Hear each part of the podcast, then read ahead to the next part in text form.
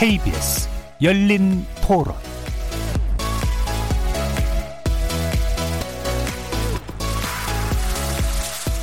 안녕하십니까. KBS 열린 토론 정준희입니다.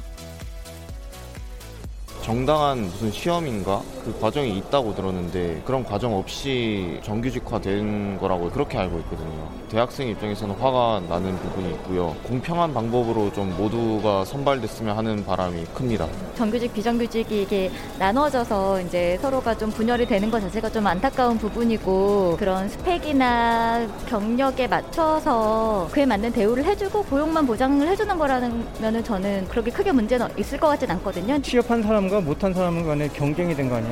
기존에는 노동자와 재벌, 자본가와의 경쟁이었는데 지금 이렇게 돼버렸단 말이에요. 잘못된 거죠. 사회 구조 자체가. 좀 바꿔 나가야 된다고 생각을 하는데, 정상적인 입사시험을 통해서 정규직이 되고자 하는 사람도 수용할 수 있는 여지를 남겨놓고 해야 된다는 생각이 들거든요. 비정규직을 정규직으로 전환하면서 당연히 신입사원을 받아야 될 티오 자체를 다 먹고 들어가면 상해 반발이 있을 수밖에 없다고 생각이 되는 거죠. 그렇게 할 만한 이유가 위에서 요구였다면 더 문제인 거고, 그 인원이 그대로 정규직화될 필요가 내부적으로 꼭 있었다면 그거를 선행해서 이해시키고 동의를 얻는 작업들이 필요하지 않았을까.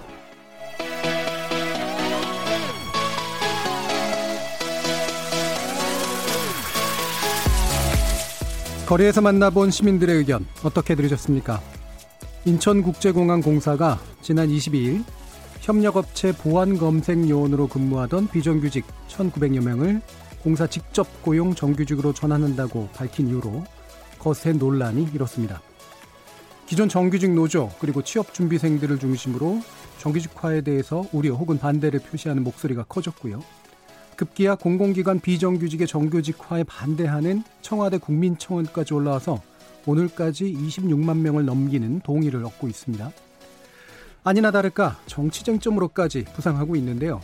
인천국제공항공사의 비정규직의 정규직화, 과연 취업 준비를 하는 사람들의 일자리를 빼앗는 역차별인지, 아니면 노동불평등과 고용 불안정을 개선하는 움직임인지, 오늘 열린 토론에서는 인천국제공항공사의 정규직화 논란에 숨겨진 의미를 당사자인 청년들의 시각에서 자세히 짚어보도록 하겠습니다. KBS 열린 토론은 여러분들이 주인공입니다. 문자로 참여하실 분은 샵 9730 누르시고 의견 남겨주십시오. 단문은 50원, 장문은 100원에 정보 이용료가 붙습니다. KBS 모바일 콩, 트위터 계정 KBS 오픈, 그리고 유튜브를 통해서도 무료로 참여하실 수 있습니다. 날카로운 의견과 뜨거운 참여 기다리겠습니다. KBS 열린 토론 지금부터 출발합니다.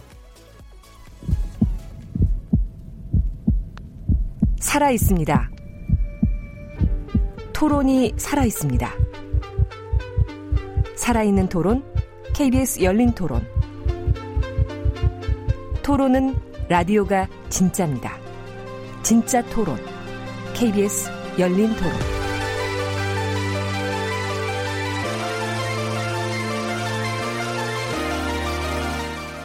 자, 오늘 논의를 위해 세 분의 패널 모셨는데요.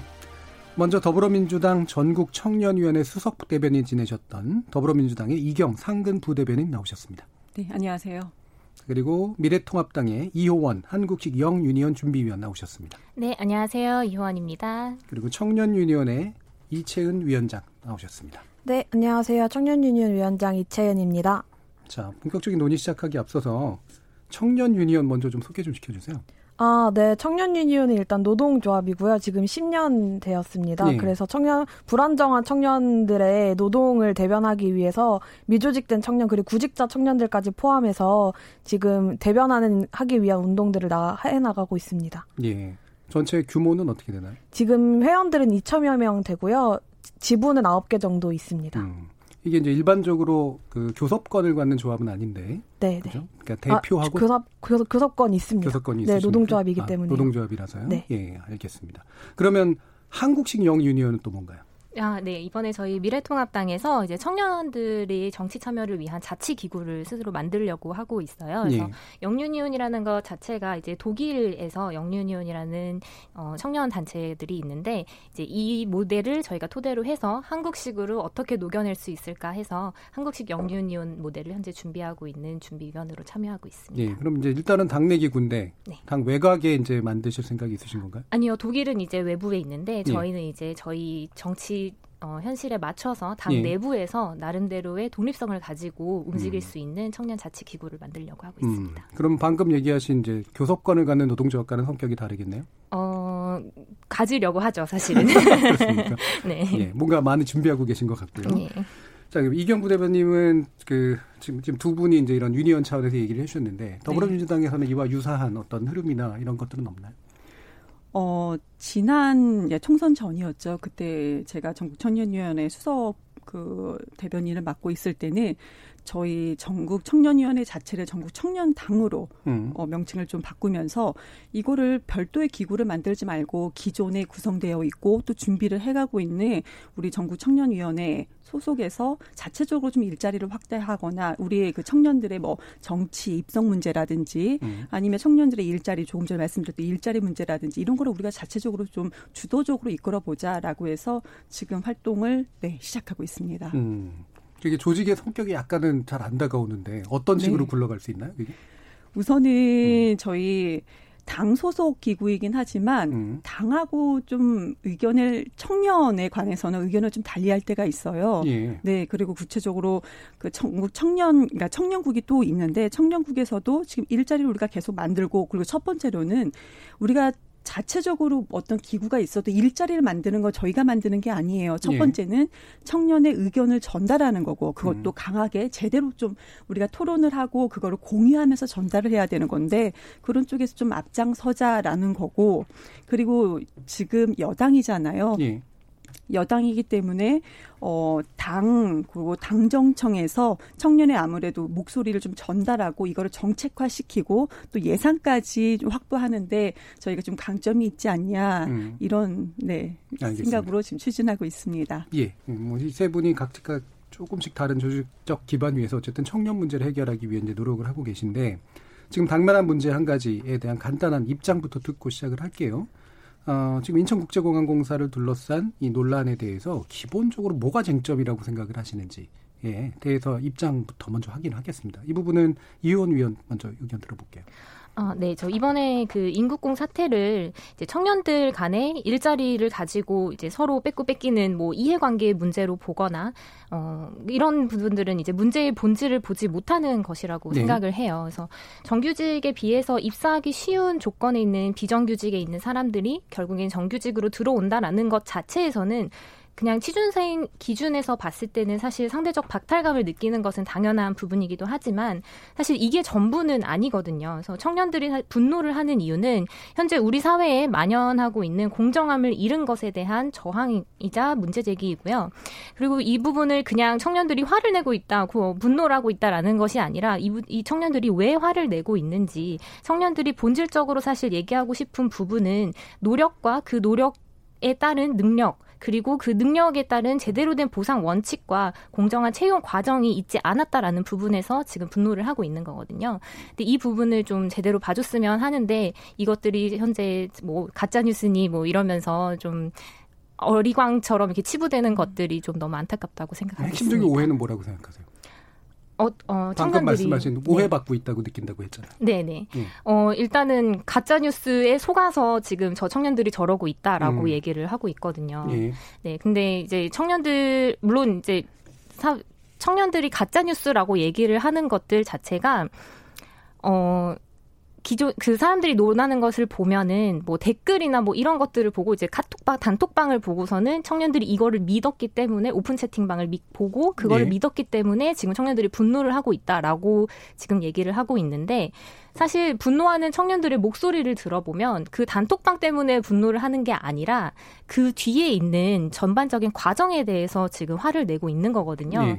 근데 그 본질적인 것을 보지 못하고 계속 겉에서만 인터넷으로서만 떠도는 이야기들로 보고 청년들이 이것 때문에 분노를 하고 있다라고 치부를 하는 것이. 네.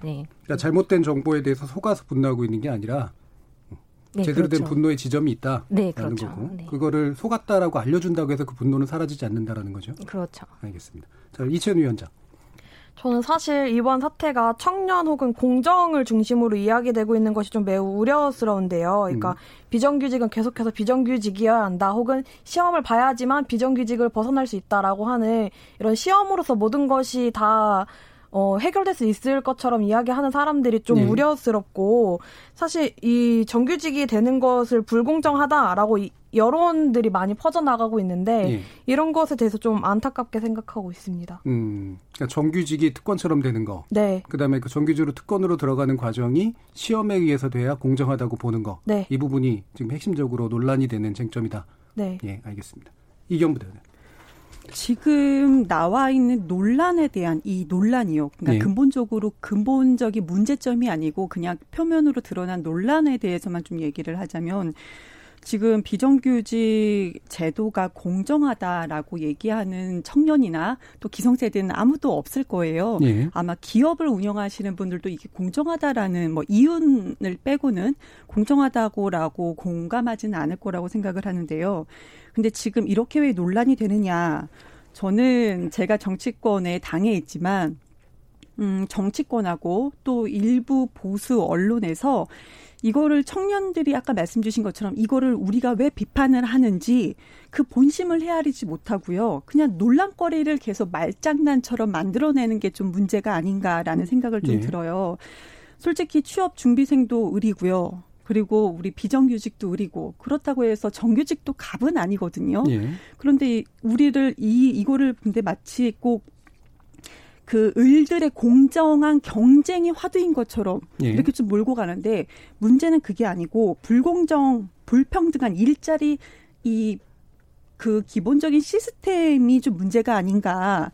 이거를 좀 화두로 놓고 우리가 개선을 해야 되는데 지금 현재로서는 아직 이 논란이 일어난 지 그렇게 언론에서 좀 중심으로 두는지는 얼마 길지 않아서인지 저희가 무엇을 화두로 둬야 되는지는 조금 빠져 있는 것 같은 느낌이 듭니다. 예. 근데 그 화두라고 부르는 게 이제 장기적인 어떤 가치라고 볼 수가 있을 텐데 그 장기적인 가치 하에서 보게 되면 지금 벌어지고 있는 논란은 잘못 설정된 논란이라고 보시는 건가요? 방금 얘기하신 그렇죠. 이런 채용 과정의 공정성의 문제에 대한 문제 제기는?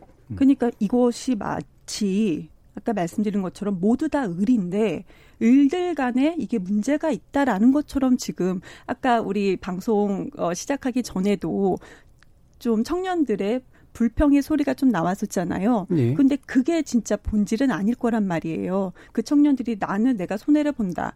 뭐 이렇게 생각은 굳이 전부 다 그렇게 얘기하진 않을 거라고 저는 생각을 하거든요.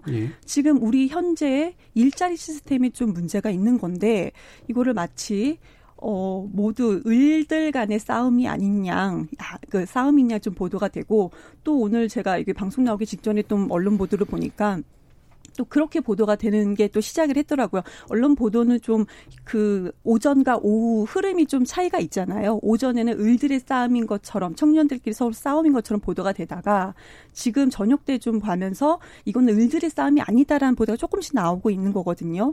그런 식으로 좀 흐름이 있는데 지금 이거에 대한 논란이 시작점은 청년들이 진짜 하고자 하는 목소리를 제대로 헤아리지 못한 정치권과 또 보도를 한 언론의 문제가 조금 있지 않냐라는 개인적인 생각을 가지고 있습니다. 그 부분은 이제 아마 뒤에서 좀 더 얘기할 텐데 그럼 다시 문제를 좀 명확하게 보죠. 제가 볼 땐 쟁점이 있거든요. 방금 세 분이 얘기하신 것 가운데 차이점들이 분명히 있어요. 지금 이호원 준비위원 같은 경우에는 어쨌든 불만의 핵심은 능력에 따라 공정한 경쟁 과정을 거쳐서 채용돼야 되는 건데 현재 공사가 밝힌 방식은 공정하지 않다라고 하는 그런 얘기잖아요. 그리고 그게 불만을 지금 자극하고 있다. 그게 뭐 을의 싸움이건 뭐건 간에 어쨌든 공사라고 하는 갑이라고 만약에 친다면 그들이 지금 제시하고 있는 기준이 잘못됐다 이렇게 보는 거잖아요. 네, 그렇죠. 그래서 지금 보면은 사실 청년들이 말하는 것은 이제 비정규직이 정규직 전환이 된다는 거에 대해서 불만을 하는 게 아니에요. 예. 그리고 이들이 연봉을 얼마를 받기 때문에 그것이 불만이다라는 것도 사실은 아니에요. 예. 네. 이 사람들이 2017년 5월을 기준으로 문재인 대통령이 왔다 간 그 날짜를 기준으로 채용 과정이 갑자기 바뀌게 된다는 것. 어떤 사람들은 NCS 시험을 봐야 되지만 어떤 사람들은 보지 않고서도 들어갈 수 있다라는 것.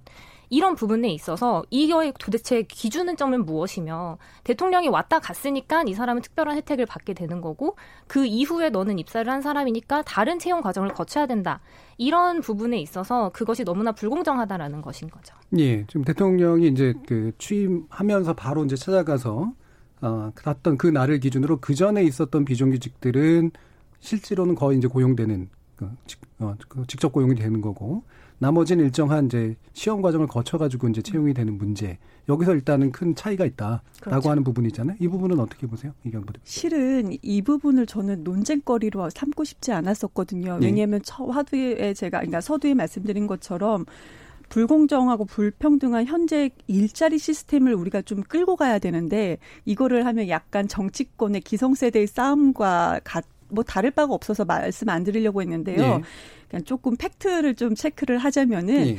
대통령이 왔다 갔다가 기준이 아니에요. 이게 서울 교통공사 채용비리 의혹을 아시잖아요. 네. 그러니까 이미 대통령이 왔다 간 이후에는 비정규직이 정규직화된 걸 알고 이미 오신 분들이에요. 근데 그러면은 아무래도 비리가 없다고 저희가 말할 수는 없을 겁니다. 야, 이젠 정규직화된대 라고 하면은 좀 힘이 있는 어떤 그쪽에서 힘을 쓸 수 있는 어떤 분들은 이게 채용 과정에서 정말로 공평하게 공정하게 했다. 저희가 어떻게 깨끗하게 분명히 이렇게 말씀을 못 드릴 것 같아요. 그래서 그게 좀 기준이 있어서 대통령이 왔다 간 게 기준이 아니고요. 그러니까 채용 비리 의혹이 있었기 때문에 그 전과 이후로 나눠졌다고 저는 좀 말씀을 드리고 싶습니다. 채용 비리 이전의 문제가 이후의 문제하고 비교해 보면 이후가 외로 비리 가능성이 높다는 얘기예요? 그렇죠. 이미 정규직화되는 거를 알게 된 거잖아요. 그 네. 자리는 일자리 자체가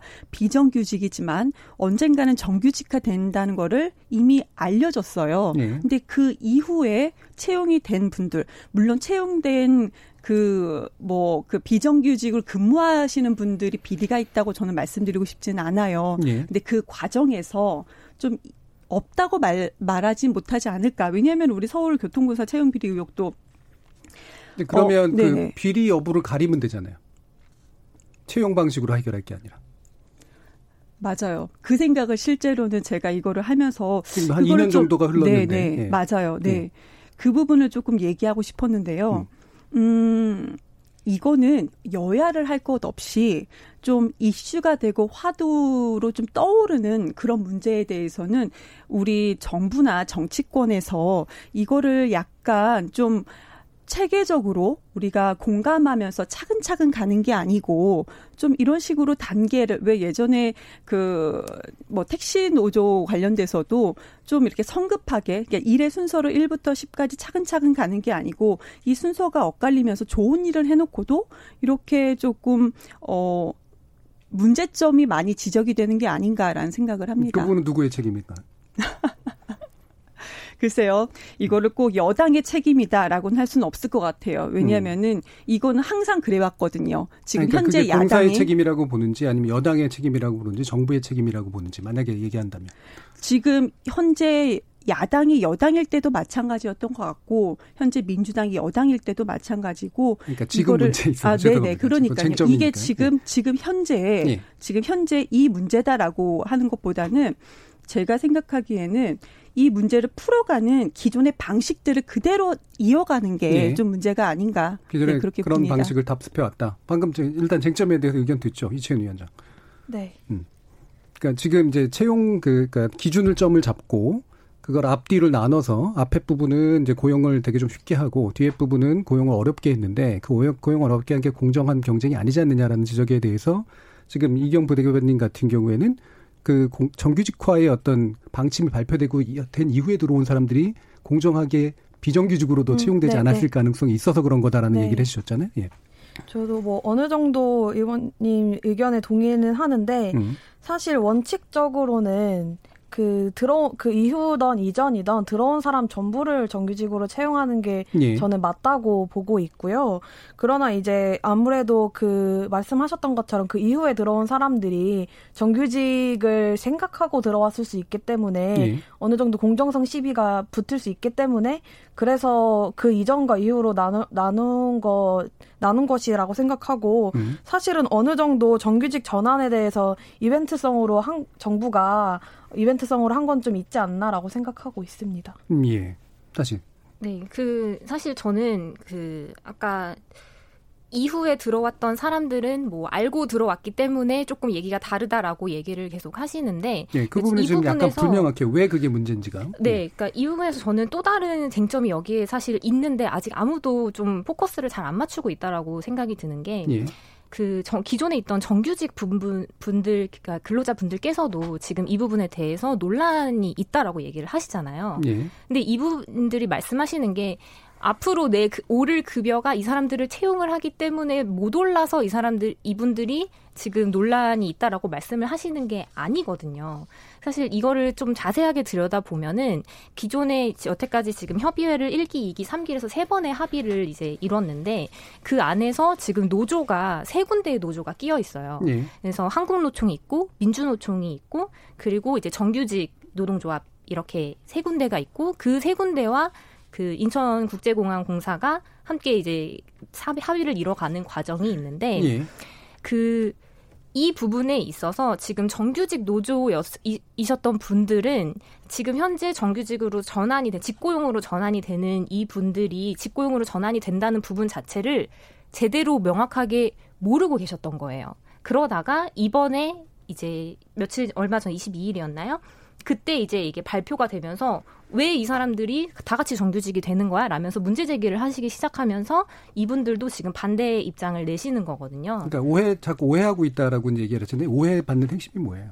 그 내용을 보면 사실 이제 3기 세 번째 이제 이번 2월 달에 사인한 그 합의문이 있어요. 네. 그래서 거기에 보면은 마지막 이렇게 단서 조항이 하나가 있어요. 단이라고 해서 그 단서 조항에 보면은 이 사람들이 현재 지금 현행법상 특수경비요원으로 직접 고용을 할 수 없는 지금 요건이 되어 있기 때문에 이 사람들을 자회사로 이제 정확하게 이제 제가 말씀을 드리면 단 보안검색 1,902명은 뭐 법적 문제 해소를 고려하여 별도 회사로 사업 부재 방식으로 타 직무와 구별하여 편제 운영한다. 이런 단서 조항이 하나가 붙어 있거든요. 예. 그래서 저도 이거를 처음에 딱 봤을 때 제일 세 번째 것만 봤을 때는 이 사람들은 직고용되는 게 아닌데 왜 사람들이 자꾸 직고용된다고 뭐라고 하지?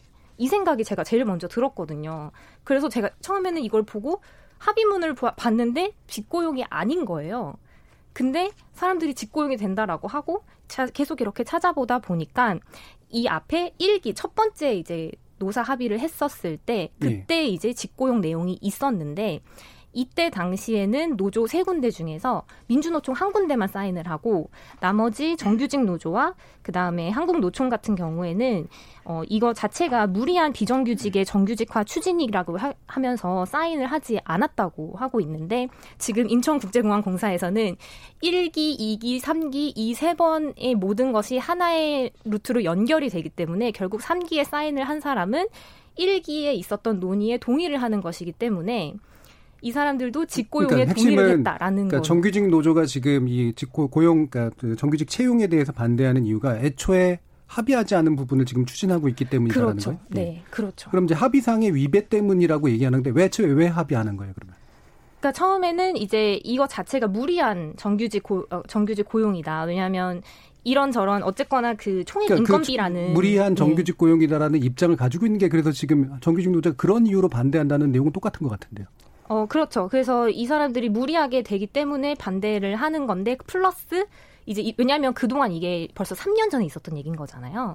근데 그러니까 지금 논란이 된다는 것 자체가 그러니까 왜 이제서야 논란이 됐을까? 쟁점을 이제 구별을 잘 해야 되는 지금 쟁점 하나 더 붙이신 거거든요. 하나는 채용 과정에서의 어떤 일관성이 없는 문제에 대해서 기준점을 그렇게 잡은 부분을 제시해 주셨고 지금 또 한 가지는 이제 정규직 노조가 반대하는 이유가 오해받고 있는데 합의사항이 아닌데도 추진하고 있기 때문에 무리한 추진을 하고 있다라는 게 한 가지가 있지만 실질적으로 결국 내용을 보면 지금 알려져 있는 그 이유 때문에 반대하는 거거든요. 합의하지 않는 거고. 다시 말하면 총액임금이라든가 이분들이 이제 노조에 가입했을 때 생길 수 있는 문제점들 때문에.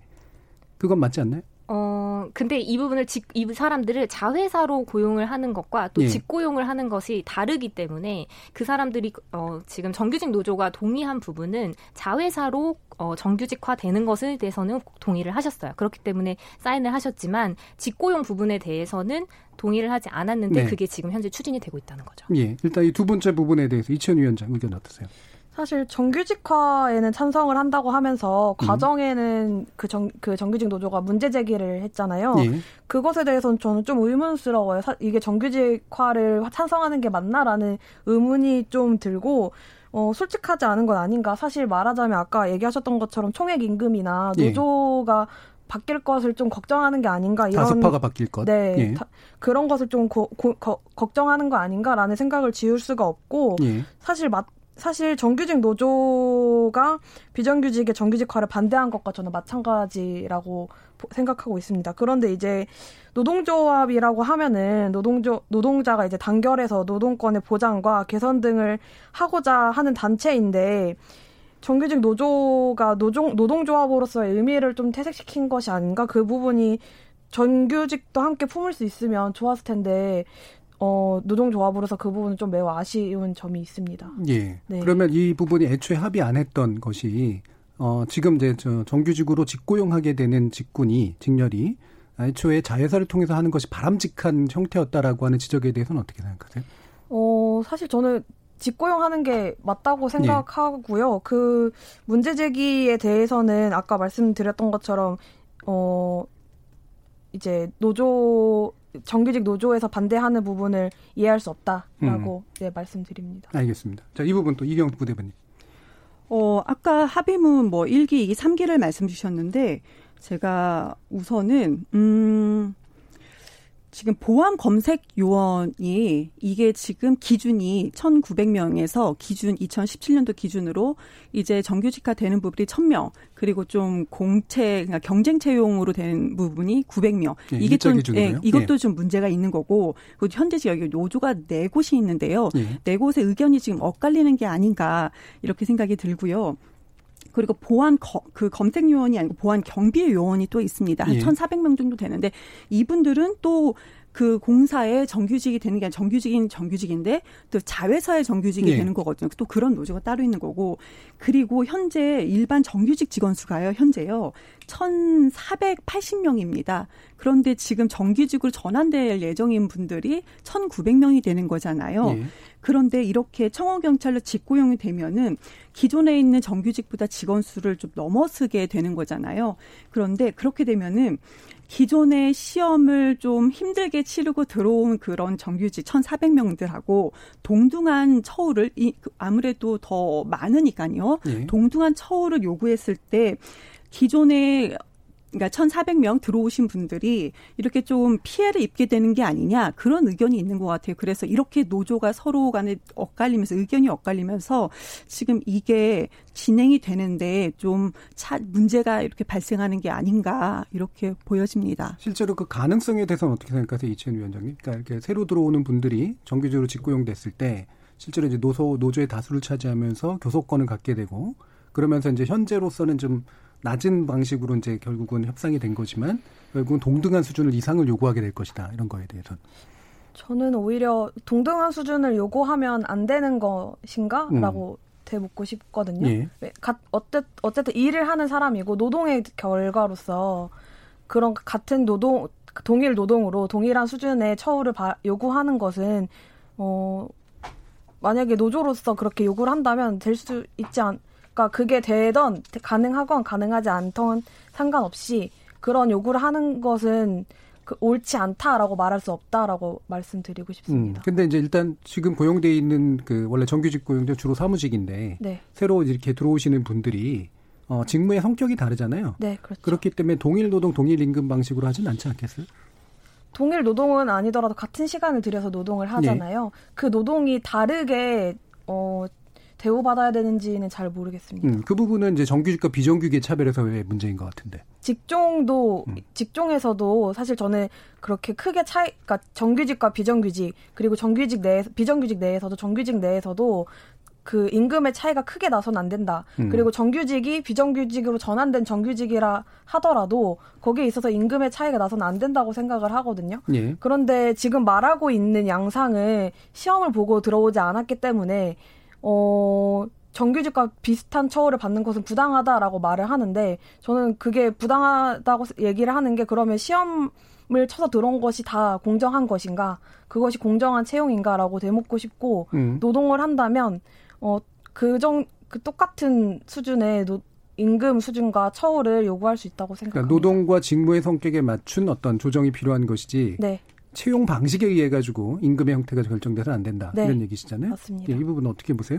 방금 말씀하신 걸로 제가 이해하기로는 어쨌거나 채용이 돼서 들어왔으면 같은 시간을 들였으면 비슷한 수준의 급여를 받아야 된다라고 저는 지금 이해를 했는데, 그렇다면 그저 단순 노동을 하는 직무와 뭐 박사학위까지 따고 정말 몇십 년을 내가 공부를 한 후에 정말 고도의 기술력을 요하는 그 고도의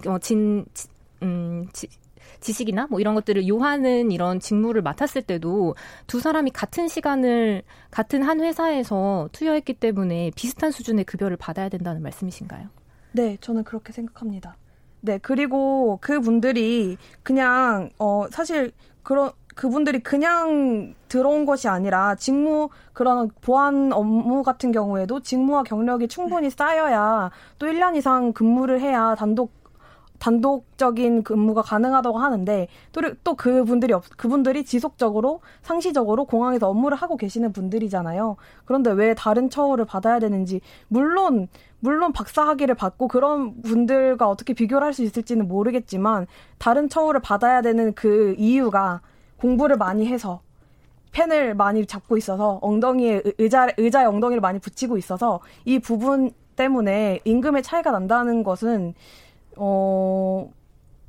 너무나 당연한 부분 아닌가요? 그게 왜 당연한 부분이죠? 자, 두 분이 네, 굉장히 근본적인 차이가 있긴 있어요. 일단은 네, 이채연 위원장 같은 경우에는 굉장히 좀, 그러니까 노동이 기본적으로 같은 노동이라면, 그렇죠? 같은 어떤 보상을 받아야 된다는 좀 더 장기적인 입장 쪽에 있는 거고, 유원준비위원 같은 경우에는 그게 어떤 식으로 평가되든 간에 직무의 성격이라든가 여러 가지 면에 의해서 차등적인 어떤 보상들이 주어지는 거는 당연히 맞는 거다라고 지금 지적을 해 주신 건데, 네, 일단 두 분이 많이 좀 얘기를 하셨으니까 이 부분에 대해서 이경 부대변인 의견 들어보죠. 우선은 이 문제가 있고 언론 보도를 참 많이 봤어요. 그러다가 어느 글을 봤는데요. 30년 전에 1988년도에 공고라고요. 그때 이제 그 공고를 나온 분의 글을 읽었는데, 그 당시에는 바로 자기는 어느 공고를 나오고 취업을 해도 나는 정규직이었다.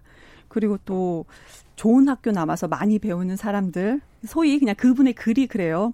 기술직, 연구직으로 가서 뭐 처우는 달랐어도 그래도 괜찮았다. 나는 정규직이었으니까 괜찮았다. 근데 만약에 지금 내가 내 처지가 지금 왔다면 나는 평생 정규직이 아니고 비정규직이었다, 이런 얘기를 하더라고요. 네. 제가 이 말씀을 왜 드리냐면은, 직종에 따라서 그 처우가 다른 거는 어쩔 수 없는 게 아닌가. 왜냐하면은 본인이 노력해서 그 직종을 얻는 거고요. 또 기술 직종이라고 해서 꼭 무슨 뭐 대학에 따라서 나누는 건 아닌데, 이게 학위보다는 직종에 따라서 처우가 달라지는 거는, 네, 이걸 가지고 문제라고 하기에는 좀 이상하지 않나, 이런 개인적인 생각을 가지고 있고요. 예. 그리고 지금 현재 저희가 이거를 좀 그러니까 제가 서두에 말씀드린 것처럼 우리가 논점을 잘 잡아야 된다, 이게 이슈가 아니고 이게 논점이 아니다라고 말씀드린 거는, 지금 기존의 1,400명, 그러니까 사무직 직원들이 그런 우려를 얘기를 하는 거지, 예, 1,900명 이렇게 청원 경찰로 정규직되는 사람들이 이거를 주장하겠다는 얘기는 어디에도 언급된 바가 없어요. 그리고 그분들도 우리가 직종에 따라서 처우가 다르고 정부에서도 이 직종에 따라서 임금이 더 뭐 올라가지 않을 거라는 얘기는 나왔거든요. 예. 그런데 지금 이 시점에서 그런 분들이 처우가 나중에 뭐 자기가 그런 나의 고임금을 요구할 것이라는 거를 미리 우리가 걱정하고 이거를 논쟁을 삼는다는 거는 좀 너무 앞서 나가는 그러니까 거 아닌가요? 예, 교섭권을 가진 조합이 되고 다수를 차지하면 뭐 주장은 할 수 있겠죠. 지금 한다 말한다의 얘기는 떠나서. 그런데 현재 어떤 협상의 테두리 안에서 방금 얘기하신 것 같은 우려가 실질적으로 현실화될 수 있다고 보세요? 그렇죠. 왜냐하면 저희가 서울 교통공사의 사례에서 이미 봤잖아요. 그래서 예. 처음에는 이제 그분들도 우리는 급여를 올려달라는 것이 아니다. 정규직화만 시켜달라라고 얘기를 하셔서 정규직 전환이 되었고 종국에는 결국에는 기존의 정규직과 같은 임금과 같은 복지를 요구를 하면서 지금은 제가 그렇게 되어 있다라고 알고 있거든요. 네. 그래서 우리는 이미 그 사례를 통해서 어떻게 보면 그냥 사람의 본능인 거예요. 결국에는 내가 같은 대우를 받고 같은 직렬에 들어가면 나도 저 사람과 똑같은 대우를 받고 똑같은 복지를 누려야 된다라는 그런 요구를 자연스럽게 결국에는 할 수밖에 없게 된다는 거죠. 두 가지가 직렬이 다르지 않아요, 근데? 현재 사무직 쪽하고 이쪽 새로 고용되는 예, 분들은? 다른데 이제 예. 결국에는 또 이제 교섭권이 생기다 보니까 예. 이제 우리도 이런 것들을 해달라라는 파업을 하고 또 이럴 수 있는 여지가 충분히 있다라는 예. 거죠. 그러면 지금 하나 더 여쭤볼게요. 지금 유원 준비위원 같은 경우에 보면 미래통합당이 네. 로또 고용 문제를 얘기하고 있단 말이에요. 예. 이 부분에 대해서 지금 정확한, 그러니까 로또 채용 내지 로또 고용이라고 하는 말을 쓰는 게 온당한 비유라고 생각하세요? 어느 정도는 그러니까 사실 이게 그렇게 로또를 맞았다라는 말만큼 이제 대박이라는 수준까지는 그게 이렇게 등치가 되지는 않지만 그래도 로또라는 것 자체가 내가 원래 예상하지 못했던 무언가의 행운이 지금 오는 것 자체가 이제 로또라는 개념인 거잖아요. 예. 그런 입장에서 봤을 때는 일반적으로 보통 취준생들은 채용 공고가 뜨고 이 공고에 맞춰서 내가 준비를 하고 그거에 맞게끔 채용이 되고 내가 이미 알고 있어요. 나는 이거를 뭐 인턴으로 지원을 하는 것인지 정규직으로 지원을 하는 것인지 이런 부분들을 이미 알고 있는데 지금 이 사태 같은 경우에는 인국공 사태 같은 경우에는 그렇지 않았다라는 거죠. 이 사람들이 특히 2017년 5월 이전에 입사하셨던 분들 같은 경우에는 예. 이 부분에 대해서 이미 인지를 하고 이분들이 지원을 하셨던 게 아니에요. 근데 다소 센 듯하지만 그래도 로또라고 불만하다. 네, 저는 그렇다고 보죠. 이 부분에서 아까 이제 이경 부대변님이 이제 정치권이 청년들의 분노를 좀 이상한 방식으로 이용하는 거 아니냐라는 지적도 할 수 있을 것 같은데 어떻게 보세요? 로또 채용 같은. 하태경 의원이 그렇게 말씀하셨죠. 예. 전 그 기사를 보고 저도 비정규직으로 저는 임용고시를 보냐, 언론고시를 보냐, 그런 게 준비를 하면서 예. 계속 비정규직, 뭐, 단기 강사, 이런 거를 계속 했었거든요. 공부도 하면서 했죠. 근데 그때 당시에, 그냥 자존감이 정말 너무 노력을 해도 자존감은 바닥이었단 말이에요. 그런데 하태경 의원이 이런 얘기를 했어요.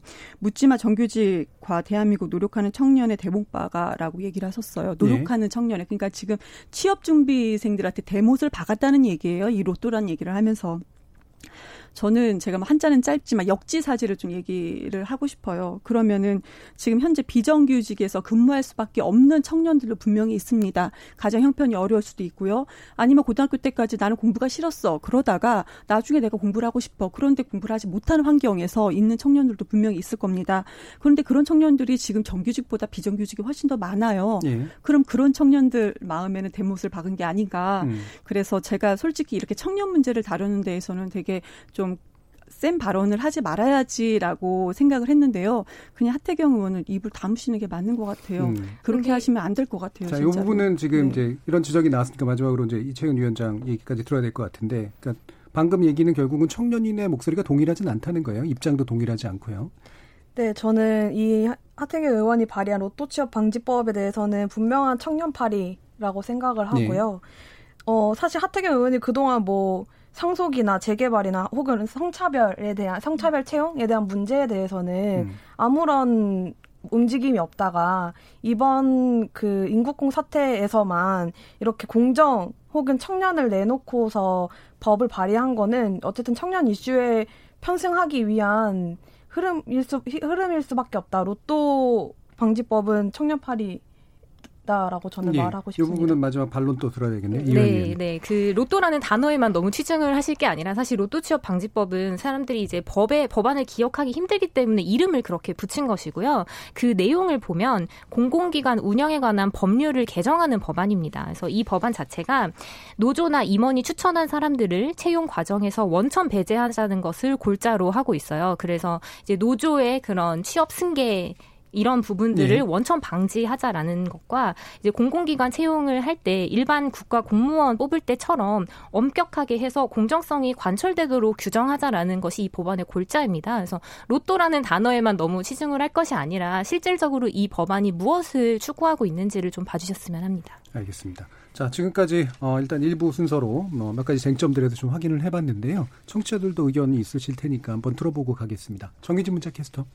네, 인천국제공항공사 정규직 전환 논란과 청년 일자리에 대해 청취자 여러분이 보내주신 문자 소개해드리겠습니다. 먼저 문자로 김태용님, 핵심은 취업기회의 균등이 5,200만 명에게 주어져야 하는데 공정한 경쟁으로 이루어지지 않았다는 점이 문제입니다. 9778님, 시험이 꼭 정당하다는 것은 아닌 것 같습니다. 계약직들의 경력도 중요하게 여겨야 하지 않을까요? 세상에 100% 공정은 없습니다. 임두연님, 시험 이전에 어떤 평가든 받아야 하는 게 맞지 않나요? 공정한 기회의 균등이 아닙니다. 유튜브로 꿈별님, 정규직화를 반대하는 건 보안 검색 직종을 무시한 행동이라고 보여집니다. 취업준비생이나 노동조합의 경우 다른 자리가 늘어났다고 해도 반대할까요? 정규직 비정규직이 점점 계급처럼 형성되는 게 안타깝습니다. 이번에 정규직으로 전환되는 청년들이 이런 반대의 목소리를 들으면 기분이 좋지 않을 것 같습니다.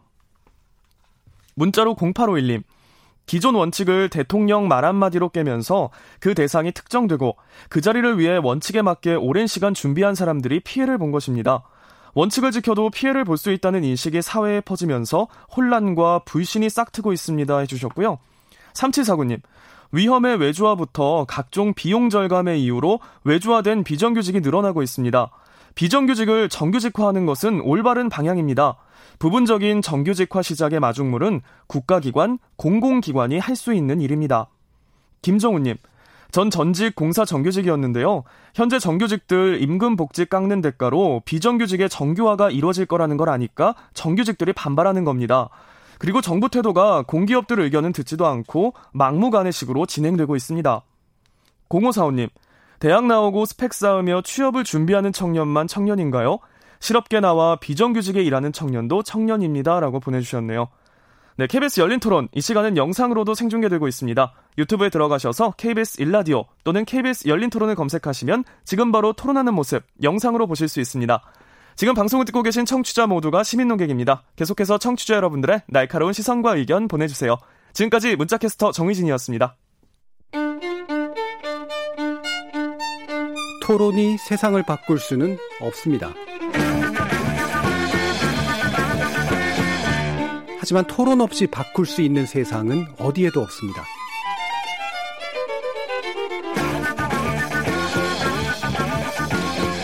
세상의 선한 변화를 갈망하는 당신.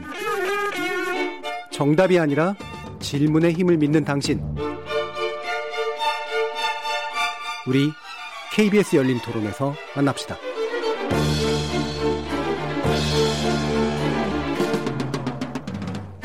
KBS 열린 토론, 인천국제공항공사의 비정규직 정규직 전환이 불러일으킨 논란, 그 실체는 무엇인지, 청년들의 마음의 배경은 어디에 있는지 한번 살펴보고 있는데요. 미래통합당의 한국식 영 유니온 이호원 준비위원, 더불어민주당의 이경 상근부대변인, 그리고 청년 유니온의 이채은 위원장, 이렇게 세 분의 청년과 함께 하고 계십니다.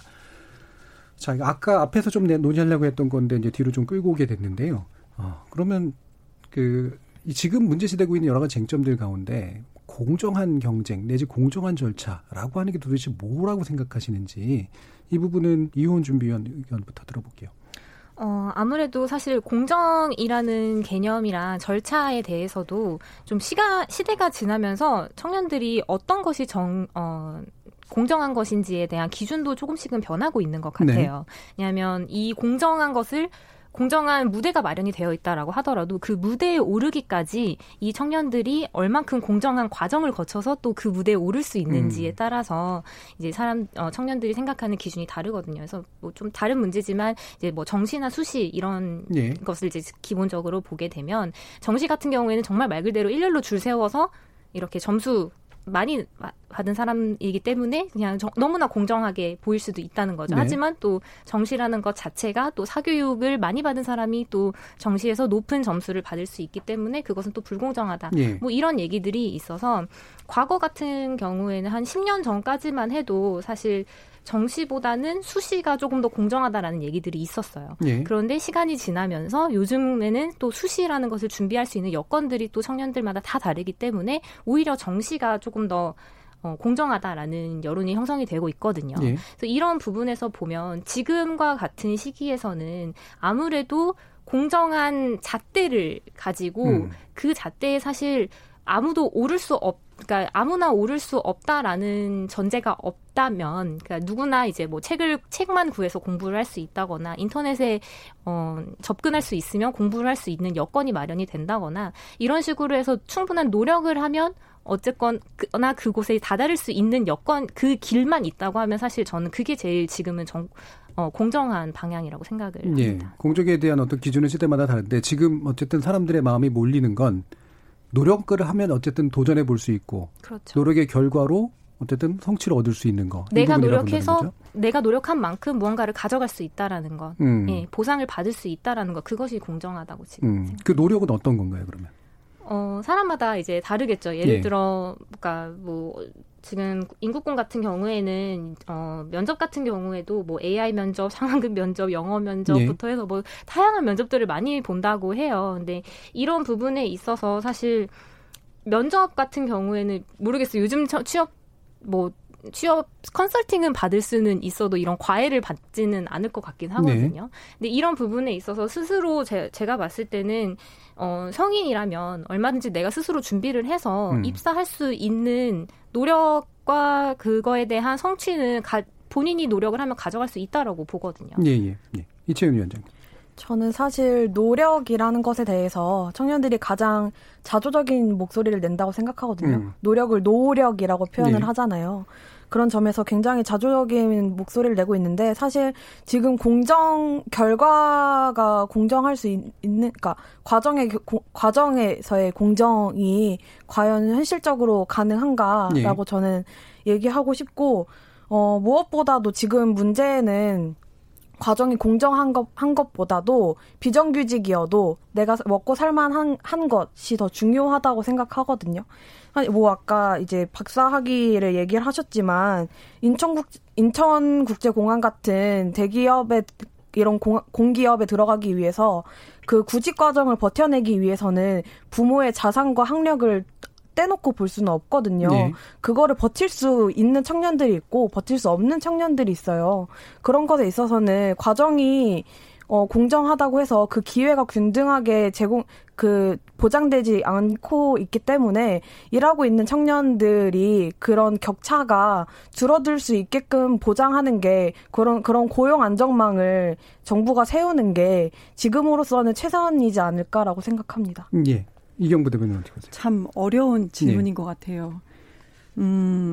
지금 만약에 정규직들 간의 공정과 뭐 평등 아니면 비정규직 간의 공정의 평등을 얘기하자면 충분히 할 수가 있을 것 같아요. 왜냐하면 우리나라에서 공정과 평등을 지금 전반적으로 우리가 얘기하는 거는 한마디로 똑같은 시험을 봐서 서열을 나누는 거잖아요. 뭐 열등, 우등 이렇게 서열을 나누는 건데 그렇게 되면은 공정평등을 얘기할 수 있지만 현재 지금 정규직과 비정규직이 30년 이상 이렇게 깊이 우리들한테 자리 잡고 있고 지금 현재 취업을 한 청년들은 마치 다 원래부터 정규직과 비정규직이 이렇게 나눠진 것처럼 그리고 정규직은 좀 더 똑똑한 사람들이 가는 거고 비정규직은 그렇지 못하고 임금도 낮고 복지는 뭐 바랄 것도 없이 정말 현저하게 낮고요. 이게 마치 이게 당연한 것처럼 되어 있는 이 사회 구조에서 어떻게 우리가 공정과 평등을 얘기할 수 있나라는 생각을 저는 하고요. 그러면 지금 이 공정과 평등을 정규직과 비정규직을 좀 깨보고 우리가 좀 바꿔보자라는 그런 시작점이 아닌가 그런 생각이 들어요. 예. 그래서 전 이 질문이 솔직히 죄송해요. 마음에 들지 않았어요. 지금 왜냐하면은 공정과 평등할 수 없는데 도대체 청년들은 솔직히 공정과 평등이 뭔지 알까요? 이미 우리는 순위를 매겨놓고 서열을 막 이렇게 쭉 나열을 하고 있는데 여기서 우리가 어떻게 공정과 평등을 하냐. 그러면 우리가 선택할 수 있는 건 내가 그래요. 아까 말씀하신 것처럼 엉덩이 붙이고 내가 정말 악자같이 저 명문대 가고 뭐 석사는 기본이고 박사까지 딴 다음에 내가 진짜로 이미 서열화 되어 있는데 저 꼭대기에 내가 입사를 보겠다. 입사해서 들어가겠다.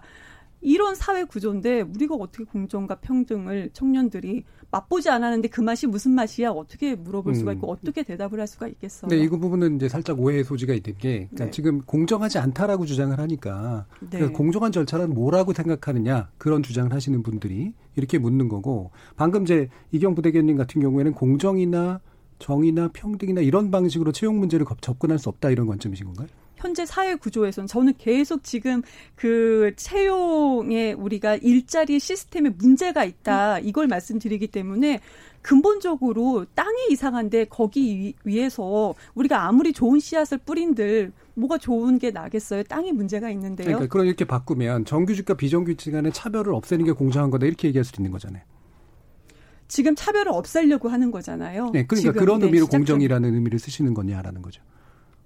정규직과 비정규직의 그러니까, 차별을 없애는 게 공정이냐? 예, 그러니까 공정이라는 말을 네. 안 쓰자도 있고, 네. 그거는 개념이 불안정하니까 네. 안 쓰자란 말도 가능하고, 아니다 정작 지금의 우리가 추구해야 될 공정이나 정의는 정규직과 비정규직에서 빚어지는 차별이라든가 갈등의 요소들을 없애는 게 공정함과 정의로움이다. 이렇게 얘기할 수도 있는 거잖아요.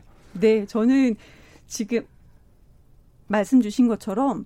지금 이 구조 자체를 완전히 바꾸고 정규직, 비정규직 이렇게 논란을 완전히 우리가 좀 잠재울 수 있고 그 다음에 공정을 얘기하는 게 맞다고 생각을 해요. 알겠습니다. 그럼 이 부분에 있어서 바로 받아서 정규직의 그러니까 비정규직의 정규직화가 문제 해결 방법인지 아니면 정규직과 비정규직의 차별을 없애는 게 문제 해결의 방법. 이게 둘이 비슷해 보이지만 좀 다르거든요. 그렇죠. 예. 어떻게 보세요? 네, 저는 그러면 지금 문득 드는 생각이 그러면 전 국민이 다 정규직화가 되어야 된다라는 말씀을 하시는 건가라는 생각이 문득 들더라고요. 네. 그리고 또 드는 생각이 저 지난 겨울에 또 그 배달의 민족 사태가 또 있으면서 또 그거 관련해서 좀 얘기가 있었는데 이럴 바에는 그러면 아예 그냥 한국 배달 공사를 만들고 한국 택시 공사 만들고 한국 뭐 택배 공사 만들고 그래서 전체를 그냥 다 공기업화 시켜버리고 이러면 세상이 공정해지는 거고 이러면 모두가 평등해지는 거고 이러면 우리가 더 잘 살 수 있는 사회가 되는 건가요? 근데 그거는 분명히 저는 아니라고 보거든요. 근데 사람들은 계속 그게 마치 지금 현재 전 정권 같은 경우에는 계속 비정규직을 다 정규직화시키면 무언가 다 나아질 것처럼 모든 것이 다 해결이 될 것처럼 얘기를 하고 있는데 저는 이런 접근법은 잘못됐다라고 봅니다. 근데 그 부분도 약간 오해가 있는 게 모든 거를 공사로 만들어서 정규직화시키겠다가 아니라 정치가 개입할 수 있는 거잖아요. 정부나 정책이 개입할 수 있는 공사 부분에서 정규직과 비정규직의 차별을 없애는 방법으로 비정규직의 정규직화를 지금 추진하는 거잖아요. 네. 동일한 부분은 아닌 것 같은데. 근데 그게 이제 어떻게 보면은 또 이제 그 물결 효과라고 해서 이제 정부 기관에서 그렇게 되다 보면은 자연스럽게 이제 사기업 쪽에서도 노조가 형성이 되면서 그 노조도 그런 우리도 저렇게 해달라라는 자연스러운 그런 흐름이 다 간다는 거죠. 사실 정부가 노리고 있는 것도 그거고요. 그런 의도인 것 같은데 네. 그러면 비정규직의 정규직화 자체는 방향이 잘못됐다고 보시나요? 저는 좀 잘못됐다라고 봐요. 왜냐하면은, 사실 이것도 좀 논의가 많이 깊은 얘기기는 한데, 정규직화를 사람들이 원하는 이유가, 물론 임금 문제도 있지만, 사실, 고용의 안정성이 예. 되게 크거든요. 그래서 사람들이 잘리는 것을 두려워하기 때문에 안 잘리기 위해서 정규직이 되고 싶다라는 생각이 있는 건데 그 말은 또 한편으로 보면은 고용이 그만큼 경직이 된다라는 얘기예요. 그렇게 되면 앞으로 4차 산업혁명이 다가오면서 절대적으로 일자리는 줄어드는데 기존의 사람들이 내 자리를 안 내려놓고 붙들고 있으면 네. 결국에는 청년들이 새롭게 신규 채용이 될 자리는 자연스럽게 줄어들 수밖에 없다라는 거죠. 네. 그렇기 때문에 오히려 저는 고용의 유연화를 통해서 사람들이 굳이 내가 이 일자리만 붙들고 있는 것이 아니라 오히려 이 일도 하고 저 일도 하고 좀 고용의 유연화를 통해서 굳이 내가 한 곳에 철밥통을 끼지 않더라도 괜찮은 사회를 만드는 게 저는 더 중요하다고 생각합니다. 괜찮은 사회는 어떻게 만들어지나요? 사실 이거는 좀 사업 쪽에서도 이제 그 사업을 갖고 있는 기업가들도 많은 네. 노력을 해야 되는 부분이라고 보는데요. 아무래도 사실 이제 기업에서 비정규직을 계속 두려고 하는 이유 중에 하나가 비용 문제도 있고 예. 그리고 이제 고용의 유연화 때문에 예. 이제 유연사를 지키고 유연성을 지키고 싶기 때문에 비정규직을 두려고 하는 거잖아요. 그래서 그 사람들을 죄송합니다. 그 비정규직 사실 어떻게 보면은 또 한편으로 이런 얘기들도 있어요. 비정규직에 오히려 더 대우를 많이 해주고 그러니까, 급여를 더 많이 주고 그런 방향으로 해서 고용의 유연성을 어떻게 보면 확보를 하는 방안도 하나의 방안이라고 할 수도 있다고 하더라고요. 그러면은 사실 청년들도 어떻게 보면 굳이 내가 한 직장에서 오래 가는 것보다는 급여를 조금 더 많이 주는 비정규직에 갈 수 있는 그런 것도 하나의 해결 방안이 될 수 있지 않을까. 좀 더 대우를 받을 수 있되 대신 안정성은 살짝 더 포기하는 그렇죠. 그런 방식의 교환이 가능하다. 네네. 그게 또 차별을 없애는 외로 더 도움이 될 수 있는 길이다. 네네. 이런 얘기신데 이채영 위원장. 사실 정규직에게 조금 더 높은 임금을 줘야 된다. 고용이 불안정하니까 높은 임금을 줘야 된다. 이 부분에는 비정규직에게? 비정규직에게 어느 정도 높은 임금을 줘야 된다. 이 부분은 어느 정도 동의를 하는 바이나 아까 말씀하셨던 것처럼 노동의 유연화에는 저는 동의를 하지 못하고요. 오히려 노동의 유연화가 마치 탄력적으로 내가 이 일도 할 수 있고 저 일도 할 수 있는 것처럼 보여지지만 사실 여성이나 청년, 노인들에게는 더 불안정한 초단시간 노동을 할 수밖에 없는 상황에 있거든요. 그리고 지금 현재 초단시간 노동자 같은 경우에는 보장되지 않는 노동권 사각지대가 많이 있어요. 퇴직금도 받지 못하고 주휴수당도 받지 못하고 여러 가지 보장받지 못하고 있는 것들이 많은데 노동 유연화는 그런 초단시간 그런 불안정한 노동자들을 양산해내는 것이기 때문에 비정규직을 늘려서 노동의 유연화를 하자라는 것에는 저는 절대 동의하지 못하고요. 일단 아까 말씀하셨던 것처럼 비정규직의 차별을 줄이는 것은 매우 중요하고 어쨌든 비정규직이 정규직화되는 것이 조금 약한 정치학이다라는 생각은 좀 약한 정치학? 네, 약한 정치적으로 약할 수밖에 없다. 왜냐하면 정규직이 될 수 없는 돌봄 노동을 해야 되는 여성이라든지 노인이라든지 이런 사람들은 정규직이 될 수가 없거든요. 그러면 비정규직이더라도 정규직처럼 조금 더 정규직보다도 정규직만큼의 대우와 처우와 이런 것들이 보장되면 조금 더 낫지 않을까라는 생각을 합니다. 예. 이경구 대표님. 비정규직을 모두 정규직화하자. 이게 방점이 아닌 것 같아요. 좀 되긴 하는데요. 2012년도 IMF에서도 지금 한국이 더 발전하기 위해서는 비정규직의 차별을 좀 없애야 된다라고 얘기를 했거든요. 여기서 방점은 비정규직의 차별이거든요. 예를 들어서 전문적인 비정규직이에요. 그런데 만약에 대우가 되게 상당하다. 그러면은 우리가 이렇게 얘기를 할 필요가 없는 거예요. 이분들을 굳이 이거를 몇 시간을 꼭 근무를 해야 하는 정규직으로 전환해야 된다. 이런 거는 저희가 얘기할 필요가 없을 것 같아요. 중요한 거는 이 차별을 없애야 되는 건데 지금 우리는 이 시작점에 와 있기 때문에 우선은 그것도 많은 공공기관을 전부 다 정규직화하겠다는 건 아니에요. 정규직화가 가능한 공공기관에 그런 직종을 정규직화하겠다라는 것을 지금 이제 시작을 하는 거고 그 다음에 우리가 얘기해야 되는 것은 그러면 어떻게 하면은 우리가 이 비정규직의 차별을 어떻게 없앨 것인가 이거에 대해서 우리가 끝까지 좀 끌고 가야 되지 않나라고 봅니다. 근데 문 대통령께서 이제 이런 발언을 했기 때문에 사실 오해 소지가 없진 않은데 비정규직 제로 시대를 만들겠다 이제 이렇게 말씀하셨단 말이에요. 그러니까, 그게 나올 수 있는 오해가 분명히 있잖아요. 방금 말씀하신 부분하고는 좀 다르기 때문에 말씀을 들어보면 가능한 부분, 예를 들면 공사라든가 이런 데서 비정규직의 정규직화 가능한 부분에서 우선 추진하고. 장기적으로 비정규직에 대한 차별들을 전반적으로 없애는 2단계, 3단계로 나아가는 그런 방식의 정책 단계가 돼야 된다.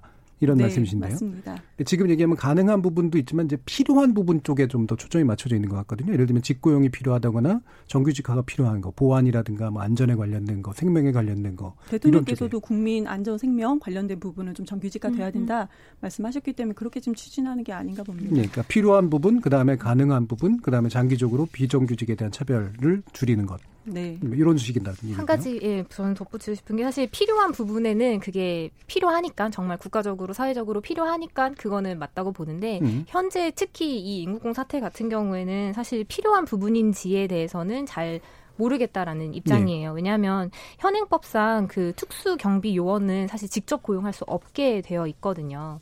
근데 지금 같은 경우에는 청원 경찰이라는 또 다른 무언가의 루트를 통해서 지금 이 사람들을 직고용을 하는 형태로 지금 가고 있거든요. 그래서 사실 이분들을 직고용을 하려고 하면, 그러니까 크게는 두 가지 방안이 있는데 지금 현재 하고 있는 이런 청원 경찰이라는 원래 이분들의 직무가 아닌 특수 경비 요원인 그게 아닌 청원 경찰이라는 또 다른 루트를 통해서 고용을 하는 방법이 하나가 있고 또 하나는 그 현재 현행법인 그 특수 경비 요원을 직접 고용할 수 없다라는 그 현행법을 바꾸는 절차를 통해서 적법한 절차를 통해서 이분들을 직고용을 할 수 있는 방안이 있거든요.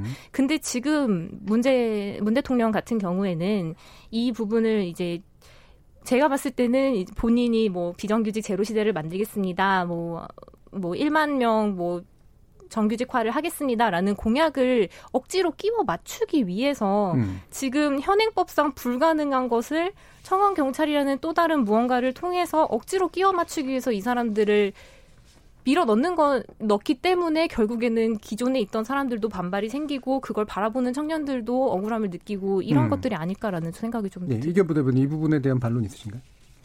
이게 조금 오해가 있는 게요. 예. 그 검색 요원하고 또 총기를 소지한 보안 요원하고는 조금 별개거든요. 다르죠. 예. 네, 그래서 지금 그 검색 요원을 청원 경찰화 시켜서 정규직화 하겠다는 거고 말씀 주신 것처럼 이렇게 총기를 소지하고 그런 분들은 다 회사에 정규직화하는 거거든요. 공사에 정규직화가 자회사에. 네, 자회사에 정규직화거든요. 그래서 그 부분을 조금 말씀드리고 있습니다. 네. 혹시 이 부분 이채윤 위원장님은 특별히 없으세요? 네, 없습니다. 예. 자, 그러면 좀 넘어가서 지금 이제 결국은 이제 좋은 일자리의 문제인데, 그러니까 우리 사회가 결국은 정규직, 특히나 이제 이런 공사처럼 안정화된 직장에서 정규직으로 채용되는 게 인생의 첫 단계를 여는 데 있어서 훨씬 더 유리하고, 실제로 그게 노력으로 입증받는, 보상받는 길이라고 생각하기 때문에 생기는 이제 문제잖아요. 이 부분을 해결하는 방법은 뭐라고 생각하세요, 이천 위원장? 일단은 아까 이제 이야기가 나왔던 것처럼 우리나라에 있는 정규직과 비정규직 이런 이중구조 노동시장의 이중구조를 해소하는 것 이런 차별을 줄이는 것이 격차를 줄이는 것이 가장 중요하다고 생각하고요. 그리고 지금 뭐 5인 미만이나 초단시간이나 뭐 프리랜서 플랫폼 노동자들의 있는 노동권 사각지대에 있는 노동자들의 이런 안전망을 채우는 것이 좀 중요하다고 생각합니다.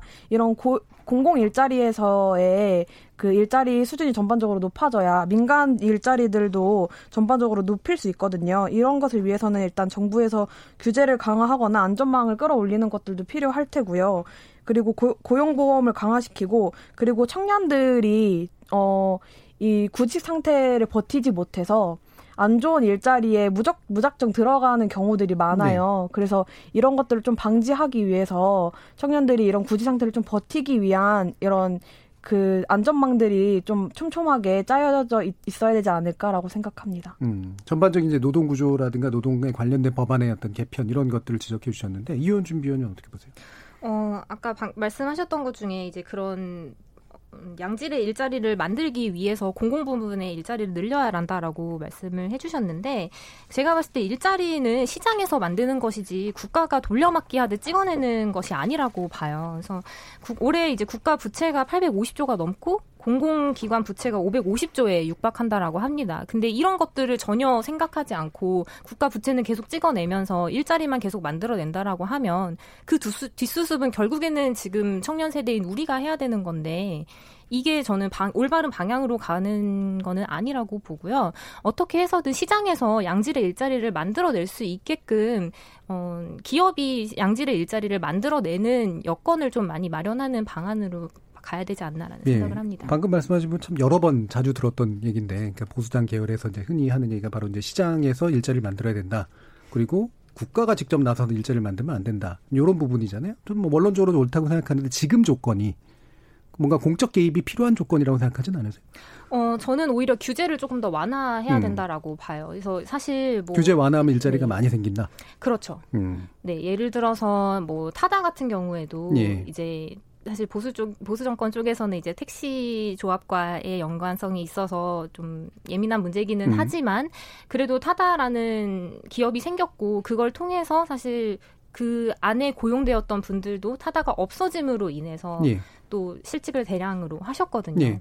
그리고 이런 식으로 지금 계속 무언가가 새로 생기고 바뀌고 이러면서 뭔가 우리가 기존에 생각하지 못했던 새로운 일자리들이 충분히 마련될 수 있는데 지금은 결국에는 규제를 통해서 그런 무언가 새로운 것들을 시도를 하려고 하며 그것이 막히고 결국엔 또 없어지고 이러면서 그 일자리들도 생기려고 했다가 또 없어지고 생기려고 했다가 없어지고 이런 것들이 반복이 되고 있거든요. 이런 부분을 저는 좀 국가가 규제를 좀 풀어주는 것을 통해서 새로운 산업들을 계속 우리가 만들어내고 그걸 통해서 고용 창출을 해야 된다고 봅니다. 이견부 대변인. 왜 이렇게 비정규직이 많이 늘었을까? 저는 좀 근본적인 질문을 좀 많이 혼자 했었어요. 그랬더니 저의 결론은 기업이 이윤을 목표로 두니까 그냥 비정규직 일자리가 많이 늘어나는 거고 그러다 보니 청년들은 정말로 끔찍한 그런 무한 경쟁 속에 빠져드는 거고 몰아넣는 거죠, 한마디로. 그리고 아까 양질의 일자리 말씀해 주셨는데 공공 부분의 양질 뭐 일자리를 다 늘린다, 전부 다 늘리는 거 말도 안 된다고 보고요. 그럼 뭐 기업에 투자를 했다. 우리 이번에 코로나의 낙수 효과, 기업에 투자했더니 시민들한테 가는 건 전혀 없었다라는 걸 우리가 이번에 좀 그거는 알잖아요. 양질의 일자리를 위해서 기업에 투자를 했더니 그게 그러면 국민들한테 양질의 일자리가 만들어져야 되는 건데 아무리 투자를 해도 이거 기업만 배부르지 국민들한테는 가는 게 물론 전혀 없다고 말은 할 수는 없지만 그래도 기대치만큼은 전혀 못 갔다라고 생각은 들어요. 그래서 참 어려운 것 같아요. 그러면 우리는 근본적으로 아까 말씀드린 것처럼 비정규직의 차별을 우리가 어떻게 없앨 것인가를 분명히 얘기를 해야 되는 거고 그리고 아까 저도 얘기를 말씀드렸는데 비정규직이 있어도 전문적인 대우가 좋은 비정규직이 있으면은 좋지만 지금 우리 구조나 시스템이 그렇지 못하니까요.